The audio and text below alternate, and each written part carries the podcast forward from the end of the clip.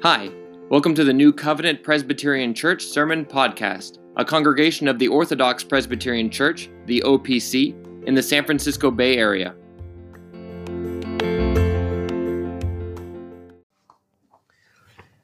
Amen. Brothers and sisters, please turn in your Bibles to the book of Hebrews. The book of Hebrews, chapter 4.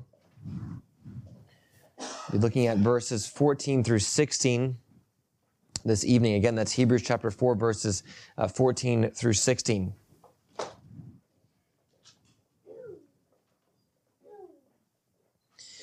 And please give your attention now to the reading of God's holy, inerrant, and infallible word. Seeing then that we have a great high priest who has passed through the heavens, Jesus, the Son of God. Let us hold fast our confession, for we do not have a high priest who cannot sympathize with our weaknesses, but was in all points tempted as we are, yet without sin. Let us therefore come boldly to the throne of grace, that we may obtain mercy and find grace to help in time of need. Thus far, the reading of God's word. You may be seated.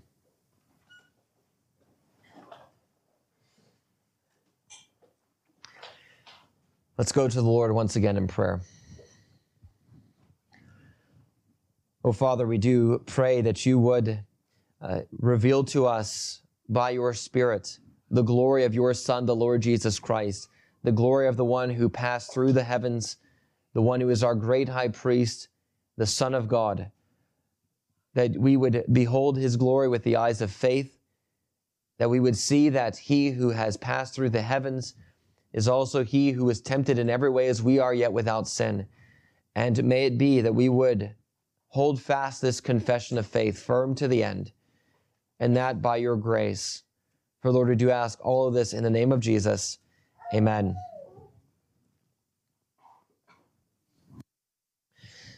Well, it's important to remember as we continue to make our way through the book of Hebrews what the purpose of the letter is. You'll remember the purpose is to encourage Christians to hold fast to the faith. Christians who were being challenged in the faith, who were being tempted to turn away from the faith. Uh, there were lots of arguments that were being given uh, from the world as to why they are to turn away, why they are to compromise. And the point of the book of Hebrews is to ground these particular Christians and really the entire church uh, in the faith uh, such that they would have the, the ability to stand firm in the midst of all the trials and persecutions that they were facing. We know from chapter 10 that uh, those who were reading this letter were facing great persecution. They were facing uh, great challenge, uh, not only intellectually, but there was um, a cost, a, a, very real, even material cost, a physical cost uh, to holding to the faith well. And um, as we think about the exhortations that are made throughout, we, we can make a connection between the sufferings that the people of God were going through and the temptation to turn away. And really, this is something that happens in um, uh, always whenever there is persecution. Persecution, um, when, when, when you think of what is Satan trying to accomplish by persecuting and hurting Christians, it's not really so much to kill them. Um, Satan himself knows that if a Christian simply dies, he is saved. Uh, the victory of the Christian is in maintaining the faith firm to the end the, the big challenge that is that we face with regard to persecution is uh, is will we be able to maintain our faith as the world presses back against us and that is what the author is trying to uh, to get these Christians to see the glory of the Lord Jesus Christ and to exhort them in light of His glory. You are never even to think about turning away from the Lord uh, Jesus Christ. Now, as we've seen, these exhortations really form the, the, the, basis for the entire letter to the book of Hebrews. There are a number of exhortations, and always these exhortations are grounded in theological points that are being made. So there's, um, you know, you are never to turn away. You are to hold fast to confession, as we see in this particular text, and that because of who the Lord Jesus Christ is. And so we've seen in chapter one that Christ is the Son of God. We've seen in chapter two that he is the king to whom everything is subjected. We've seen in chapter three that he is the prophet who is far more glorious than Moses. And now we see, beginning with the end of chapter 4, and what's really going to take us all the way from the end of chapter 4 into to, uh, chapter uh, 10, verse 25. We see the Lord Jesus Christ as uh, the high priest. Now, the reason I'm going over this, this kind of broad overview of the entire letter is because this passage is itself very transitional. Uh, this is this is the point where the letter transitions into a formal discussion of the Lord Jesus Christ as our great high priest, and this is really the longest subject uh, that the author to the book of Hebrews will have in the, the, the entire letter. Again, from chapters five, all of chapter five, uh, all the way to most of chapter ten, we have this discussion of the Lord Jesus Christ as our great high priest. And this understanding of the Lord Jesus Christ as our high priest uh, forms the basis of a number of exhortations in the book of Hebrews. Now, one of the other things that, that I've noted a couple of times here at this point in this series is that many of these exhortations, as you, as I'm sure you're aware if, if you've been with us, many of these exhortations are quite strong. Uh, they are quite strong. Um, many are warnings about the great sin of turning away from the Lord Jesus Christ. And in that sense, they can be, uh, threats. They, they are very strong in this regard in terms of it being uh, convicting. However, there are also a number of exhortations that are also quite strong as well, that are meant to be encouragements, um, exhorting you to hold fast to Christ, not in light of the potential for the punishment of sin. Now, that is all over the place in the book of Hebrews, but also to hold fast to the Lord Jesus Christ because of his glory, because of the greatness of of him as our savior. And this is one of these, uh, these exhortations. This is one of the exhortations that is meant to be an encouragement. The idea is you have such a great savior. You have such a great savior. Do not ever think about turning away from him. He is our great high priest who has passed through the heavens, the eternal son of God who, who knows what it is to suffer in every way as we are yet without sin. If you have such a great high priest, here's the encouragement. Do not turn away from him. Hold fast to this confession that you have. Now, you'll notice in, as well here with chapter 4, verses 14 to 16, that there are in fact two exhortations that are given. Uh, the first is to hold fast to the confession that we have, and the second is uh, to approach the throne of grace. Let us then approach the throne of grace uh, with confidence, with boldness. And um, in, in both cases, the exhortations are preceded by the reasons why we are to keep um, uh, to, to, to abide by these exhortations. So that, so um, because we have such a great high priest who has passed through the heavens, we have to hold fast our confession of faith. Because we have a great high priest who is able to sympathize with our with us in our weaknesses, let us approach the throne of grace with confidence. Uh, that's the structure of this particular passage. Now, how do these two exhortations relate to each other? Because they're not they're not exactly the same in terms of uh, what the author is trying to do with them. Um, John Owen gives a, a very good summary of uh, the relationship between these two exhortations. And he, he'll say this, the, the first one in verse 14, holding fast the confession of faith. Uh, this is really a summary of the purpose of the entire letter. The entire letter of the book of Hebrews is basically hold fast the, to the, confession of faith because of the greatness of the Lord Jesus Christ. That would be a very good one sentence summary of the book of Hebrews. It is the aim over and over again of many exhortations in the book of Hebrews and clearly is the aim of the entire letter. The second exhortation is related to the first in that it is an, exhorta- an exhortation containing, as John Owen says, an especial means conducing unto that end, which is a bit of flowery language. The idea is that approaching the throne of grace is the means by which we are to hold fast to the confession of faith that we have. Um, we must hold fast our confession of faith. How are you to do that? You are to do that by always approaching the throne of grace with confidence in all struggles and all difficulties, you are to approach the throne of grace uh, with confidence. And so we'll look at this passage then a little more carefully under just those two headings, holding fast our confession in verse 14, and then in verses 15 and 16, approaching the throne of grace uh, with boldness. And in each of these, there is a reason followed by uh, the exhortation. So we'll look then again first at holding fast uh, our confession. Now notice Again, the first thing that said, the reason you are to hold fast to this confession of faith. You have a high priest. Seeing then that we have a great high priest who has passed through the heavens, Jesus, the Son uh, of God. Now, here, here we have um, the author returning to the theme of the Lord Jesus Christ as our great high priest. This was introduced at the end of chapter 2. And as I said, will be the, the, the main contents of the letter all the way to the end of chapter uh, 10. Because of this, because this, this passage is so transitional and because it is a summary of the things that come before and also an introduction to the things that come after, it's fitting for us to understand what the author is saying here by what follows and what precedes uh, in this particular letter. So when we think of Jesus as the great high priest, again, this is going to be a, something that will be developed in much, much greater detail in uh, the weeks to come in the rest of the book of Hebrews. But the idea with regard to him being a great high priest is this, that he is, he is perfect in every way. He does not need, as it will say in chapter 5, he does not have any need to have any sins offered on his own behalf. He does not come, as it says in, in other chapters as well, he does not need to come in the blood of another in order to approach the throne of grace, but he comes through the sacrifice of his own blood, and he does not enter into a, a type of the heavenly sanctuary, but he himself, by his death, passes through the very heavens itself, appears before God himself at his throne, and offers the sacrifice of himself to perfectly cleanse us from all of our sins.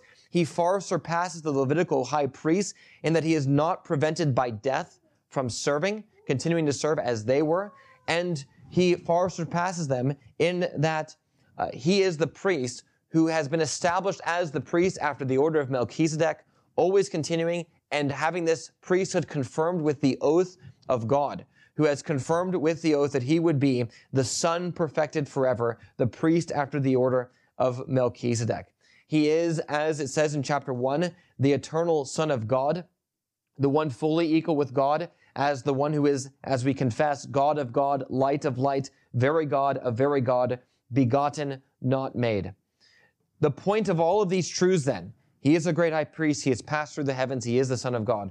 The point of all these things is to say in light of these great truths, you are to hold fast to the confession of faith. You have a great and glorious Savior. Whatever the world might be pushing back on you on, whatever sufferings you may have, uh, whatever ideology there is that's tempting you to turn away, whatever names you are called, whatever reproaches you bear, you are to always remember that they are nothing in comparison with the greatness of the glory of the Lord Jesus Christ, who has passed through the heavens on uh, for your sake that he might save you from your sins. And therefore, brothers and sisters, you are to hold fast to the confession of faith. Now, one of the things that's implied with the idea of holding fast to the, this confession of faith is that this must be done uh, before man. It must be done before others. Uh, we are not to say that we have this faith hidden in our hearts and then deny the faith before others because we're afraid of what will happen if we publicly confess it before others. Uh, that is not what we are called uh, to do. It, it, now, uh, this this implies as well that there may be that that uh, w- with regard to the the people that the author is speaking to, that there were going to be challenges. There were going to be challenges to the faith of the Christians that were uh, receiving all this persecution. They were being tempted to turn back. They were being told, you need to believe something other than that Jesus really is this great high priest who has passed through the heavens and who is the eternal uh, Son of God. Now, it's important for us to, conf- to understand or to ask the question um, with regard to holding fast to a confession of faith. What is it that we are to confess? What is it that we actually confess? That when we talk about being faithful to God, uh, there are a number of things that we could say uh, one, the in this particular text, the reasons why we are to hold fast to the confession of faith in verse 14 also is something of the, the content of the confession of faith that we are to have. That is to say, we must confess that Jesus is our great high priest. We must confess that he has passed through the heavens. We must confess that he is, in fact, the eternal Son of God we, we could also say with regard to uh, chapter 3 verse 1 which has a, a, similar statement with regard to holding fast this confession of faith. We must uh, confess that the lord jesus christ is the apostle and high priest of our confession. And being the apostle means the one sent from god. He's the one sent from god and the high priest of our confession means that we confess him as such. We confess him to be that for us that we have no hope outside of this one who was sent uh, from god to us. Now all these things are things that we are to confess We could also say a good confession of our faith would be the truth of the creeds as faithful summaries of the Christian faith. Um, the reason this is significant is because um, the reason why we have those creeds, the Apostles' Creed, the Nicene Creed, and others, uh, the reason why we have these creeds is because there were challenges in the history of the church to the faith. And the fathers, in holding fast to the confession of faith, would develop these creeds to say, this is the thing that we publicly confess to be true against all of the errors of the world and against all of those who are upsetting the faith. And so this was, the creeds were really developed in a way that's um, really parallel to what the author to the Hebrews is speaking of here. We hold fast to these things and affirm publicly these truths against all of the pressures of the world. Now, because of this, what this also means is that holding fast to our confession of faith also means that we must be prepared to stand up for the truths of the scripture at any point at which they are being attacked in any age, and particularly in our own age. There's always the greatest need for us to stand up for the truth of the scripture on the points that are being attacked in our own day. And so, for instance, we have things like, uh, like in the 20th century, there were um, things like the reality of miracles, the virgin birth of Christ, the resurrection from the dead, and inspiration. Those are just a small uh, sampling of the kinds of things that were being challenged actively. And so it would have been, a, it was particularly important. You know, you could get a lot of other things right, but if you got those things wrong in the 20th century, you were really far off base because those were the, the particular points of attack. And so the world was attacking there. And because the world was attacking there, that was the place where we needed to hold fast to our confession of faith firm to the end. And with regard to today, if you were to ask, well, what is it today? Today it's believing that the Bible is truly the Word of God, and as the Word of God, therefore transcends any experience of any given person. Whatever someone may say that they have by way of experience, their own truth, the Bible transcends that and speaks truth that is objectively obligatory to believe for every single person in every single context. It means affirming that men and women are distinct, that as made in the image of God, that they, in this sense, have a rule uh, uh, overall, uh, and uh, yet that even though men and women both have rules, have a rule over all of creation, which is in fact being denied today um, with regard to um, things like uh, postmodernism, um, by denying man is made in the image of God, you also deny that man is distinct from the creation. Therefore, man is just like all other kinds of animals. We must affirm God, man was made in the image of God. The body is important. Men and women are distinct. Man being made in the image of God has rule over all of creation. The Lord Jesus Christ is the Lord over all.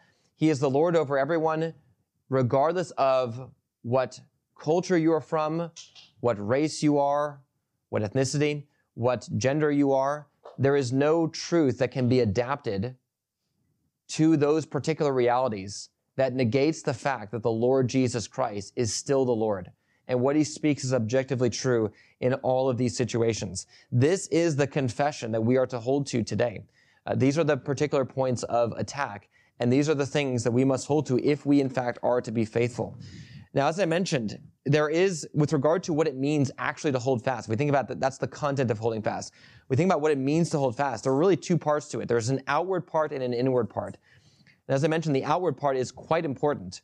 We must be willing to confess before men that we believe these things. We believe them, and we are willing to suffer for the sake of these truths.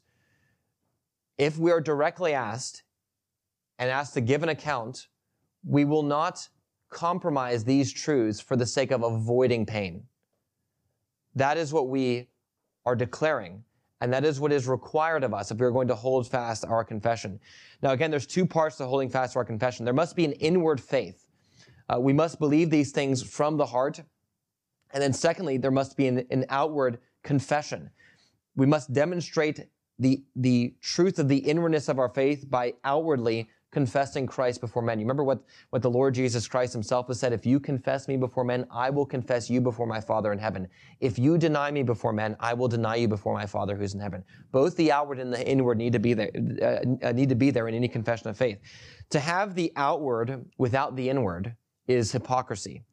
If you claim to believe in the Lord Jesus Christ, and you have an outward profession of faith, but you do not have the inward true faith, that is, uh, in fact, uh, hypocrisy. It's not to be truly believing in the Lord Jesus Christ.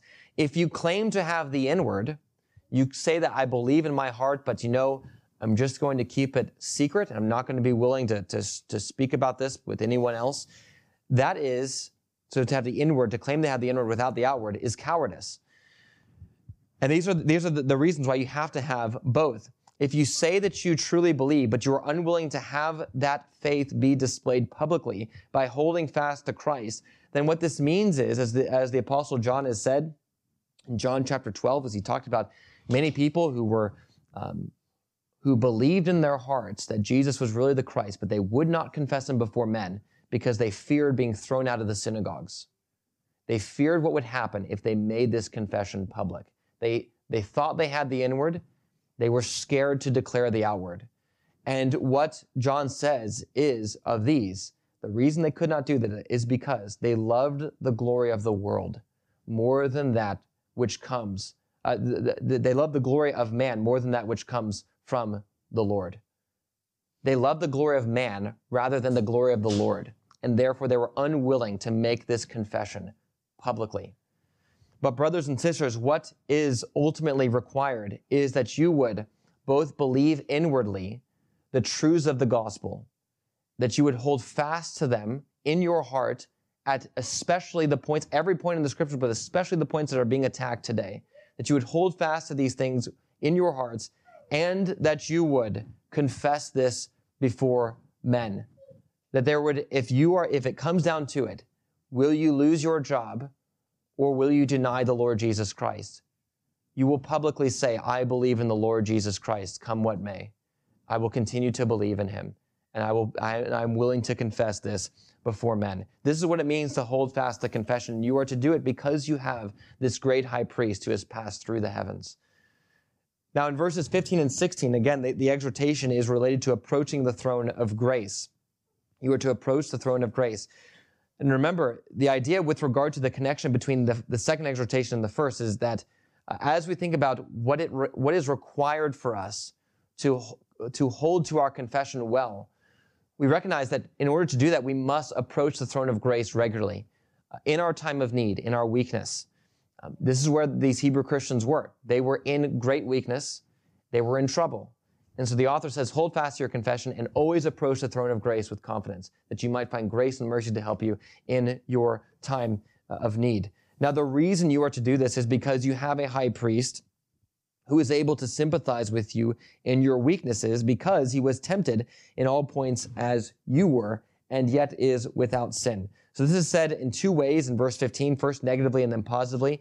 Uh, we do not have a high priest who is unable to sympathize with our weaknesses, but we rather have one who was positively uh, tempted in every way as we are, yet without sin. So the thing being asserted is that Christ has compassion for us, uh, and he, we know that he can have compassion for us and understand what we're going through because he knows what it is to suffer, and even he knows what it is to be tempted to sin. So now this uh, leads us to a couple of questions. How is it that Christ can be tempted to sin truly? Um, and this is wrapped up in another question, which is, is it possible for Christ to sin? And the answer to that second question is no. It is not possible for Christ to sin, as the, as the author points out here. Um, he was tempted in every way as we are yet without sin. The possibility of him sinning is excluded because he is in fact the eternal Son of God and God cannot sin. And yet, uh, what does it mean that he could be tempted? Now, when we think about temptations, there are three sources, pot- uh, potential sources of temptation. You can either be tempted from the world, the flesh, or the devil. And of course, oftentimes you're tempted from all three at once. But the idea is that in a temptation, these three are, are the things that are usually present. Notice that two of them are external. Um, you can be tempted from things outside of you. The world can tempt you. The devil can tempt you. Uh, and then there's one that's internal, which is your flesh. The, the remaining indwelling sin can be part of the temptation as that uh, becomes inflamed. Now, of course, with regard to Christ, we say that he is tempted, but he can, of course, only be tempted by the external pressures of temptation. He can't be tempted by the sinful flesh within him because he doesn't have sinful flesh. Um, in Romans 8, Paul affirms that Christ was made in the likeness of sinful flesh.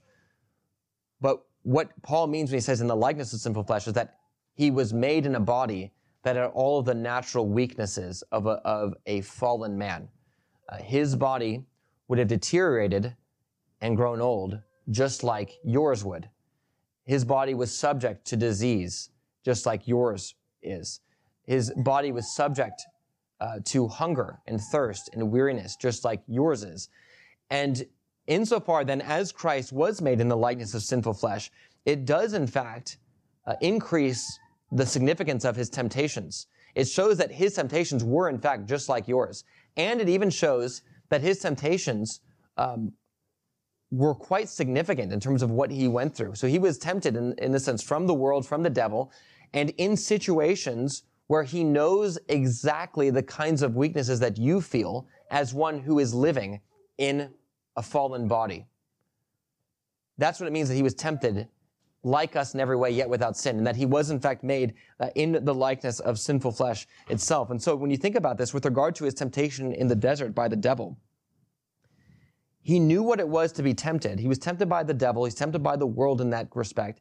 He also knew exactly what it feels like to be extraordinarily hungry and to know that if he were to give in, that hunger would be immediately satisfied.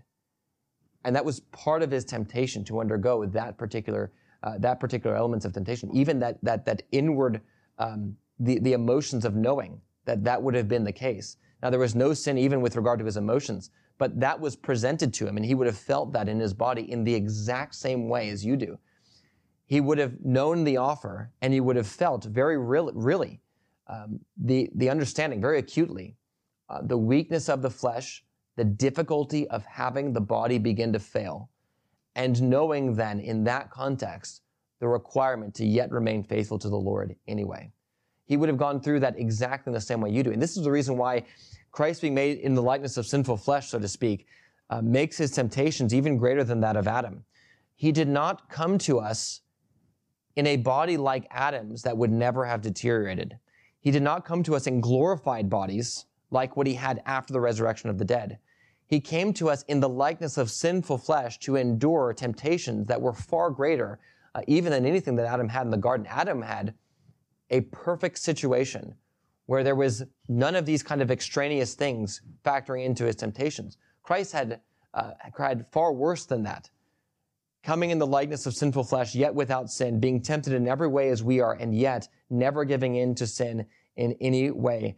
And therefore, brothers and sisters, this is the way that we can know that he himself knows what it is to go through temptations. Whatever you are facing, you likely have not had the body decaying after 40 days of not eating and drinking and then being tempted by the devil himself, coming and appearing to you in bodily form and offering you bread, if you will but turn away from the Lord. You, you've not had that level of temptation. He knows more than anyone what it is like to go through these temptations he went through those temptations really as a man and, and experienced them as you do and never gave in to them, which means in terms of the, the strength of temptations, a temptation is only so strong up to the point where you give in. Christ never gave in to any temptation ever in his entire life, which means he took the strength of that temptation all the way up to its maximum and then still said no to sin every single time. And so when we think then about what it means that Christ was able to be tempted, this really is a great comfort. Brothers and sisters, whatever you are going through, whatever challenge to your faith is coming, Christ knows what it feels like exactly. He knows what it feels like exactly. And in fact, we can even say more than you do. He knows the temptation. And therefore, he is able to sympathize with you. This is going to form a key part of the author's argument in chapter 5. It is necessary for a high priest that he is able to sympathize with the people that he represents. It's necessary. You, if you're going to be a high priest, you have to be able to sympathize. And what was helpful in the Old Testament is that those high priests, uh, they had their own weaknesses. Now, it's helpful in, in order for them to be able to uh, sympathize with others, but it was also bad in that their weaknesses was, were sinful. So they had sinful weaknesses, but it at least enabled them to understand what it was like to, to be in the position of sinners. Christ, amazingly, as the eternal Son of God, takes on flesh and endures temptations in every way as you did, yet without sin, such that he is able at the same time to fully understand everything that you're going through and yet also remain perfectly unblemished as the spotless Lamb of God. Therefore, being able to be himself the spotless sacrifice that is offered on your behalf uh, to God. This is the high priest that you have. And if this is the case, then there ought to be nothing that keeps you from him. There ought to be nothing that keeps you from going to him. There's no sense in which you need to be, you know, um, embarrassed or to think, you know, well, Christ doesn't know what I'm going through. Um, you know, very often there can be a loneliness that we have when we're talking to someone about what we're going through and they can't identify with us in any way. You know, I just, I just don't know what it's like. And yet there's a sense of fellowship that we have with people who have uh, stood with us in the trenches and who have gone through exactly the same things that we have gone through. And brothers and sisters, the Lord Jesus Christ is like that. He is like that. He has been with us in the trenches. He has gone through it exactly as you have. And therefore, you are always to go to God in prayer. You are to approach the throne of, uh, of grace with confidence, knowing that you come to the Father through the Son, who is able to sympathize with all of your weaknesses. And this is the exhortation that's given in verse 16. Let us therefore come boldly. In light of the high priest that we have, let us come boldly to the throne of grace that we may obtain mercy and find grace to help in time of need. Now, the, the idea of, of coming boldly to the throne of grace, again, this is going to be something that's going to be worked out in the rest of the book of Hebrews with uh, quite a lot of detail. But the idea is, is that uh, the throne of grace is the throne in heaven, uh, in the Holy of Holies.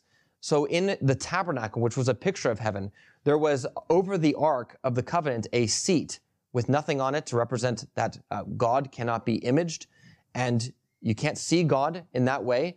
And so um, there would be this throne that would be over the ark, and that was the mercy seat. So you could come to God in the mercy seat, and you could then uh, pet- make petitions to him in this regard. The problem is that only the high priest had access to this mercy seat, and that only once a year, and that only with particular sacrifices that were very regimented.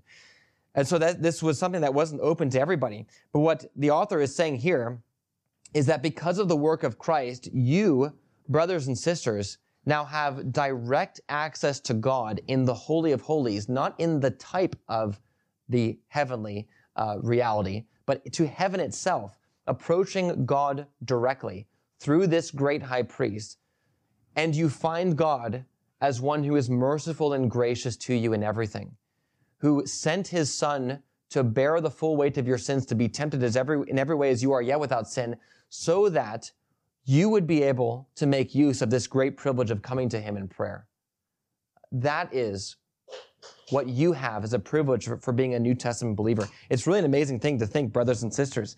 You know, if anyone in the Old Testament would be told that they could have this kind of privilege, they would immediately be in awe of what you have. And they would make use of it all the time. All the time. It would never grow old. Every Old Testament saint in the Old Testament, besides the high priest and the priests, were relegated to the outer courts.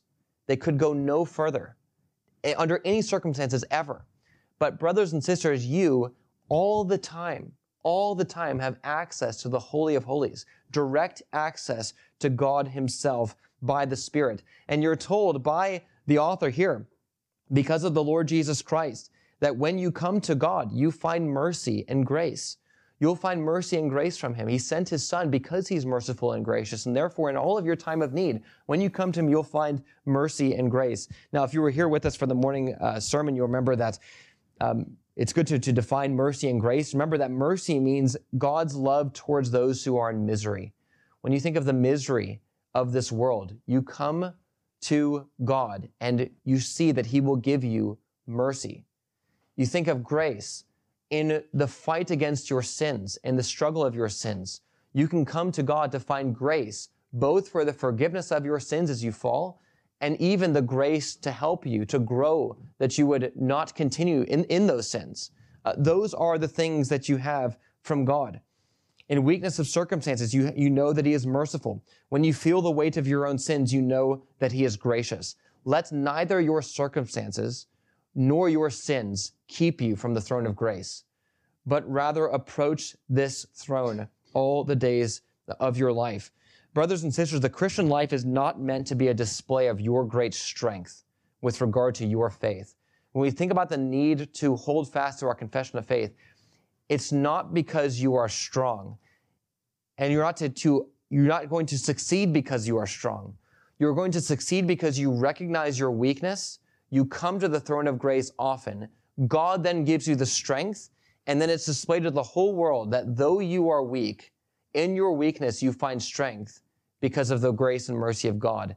And therefore, whenever, whenever there's a Christian who, who perseveres to the end, the praise and the glory always redounds not to man, but to God, because He is the one that does the work.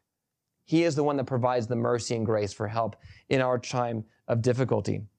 Do not forego these privileges, brothers and sisters. Do not fail to come uh, to God. May it be that God would grant you the grace to hold fast to your confession, to the confession of your faith in the midst of every trying circumstance. That He might give you zeal for prayer, such that you always depend on God for the strength to stand. And may it be that you continue to stand all the way to the end of your lives. Let's pray. Oh, Father, how we do thank you that you are our great God, that we can approach your throne of grace with confidence. What a wonderful thing. Lord, the high priest in the Old Testament had to approach your throne of grace, had to approach just a copy of your throne of grace with great trembling. And yet, Lord, we approach as just normal people your throne of grace with boldness. Lord, it's not because we are bold in ourselves, but because of the great work of your Son, the Lord Jesus Christ. Help us to see the glory of this work, and may it be that in the midst of, of all kinds of trials and temptations, in the midst of all kinds of persecutions and temptations to turn away from the faith, that we would yet maintain our faith firm to the end, that we might receive the crown of life for Lord, we do ask all this in the name of Jesus. Amen.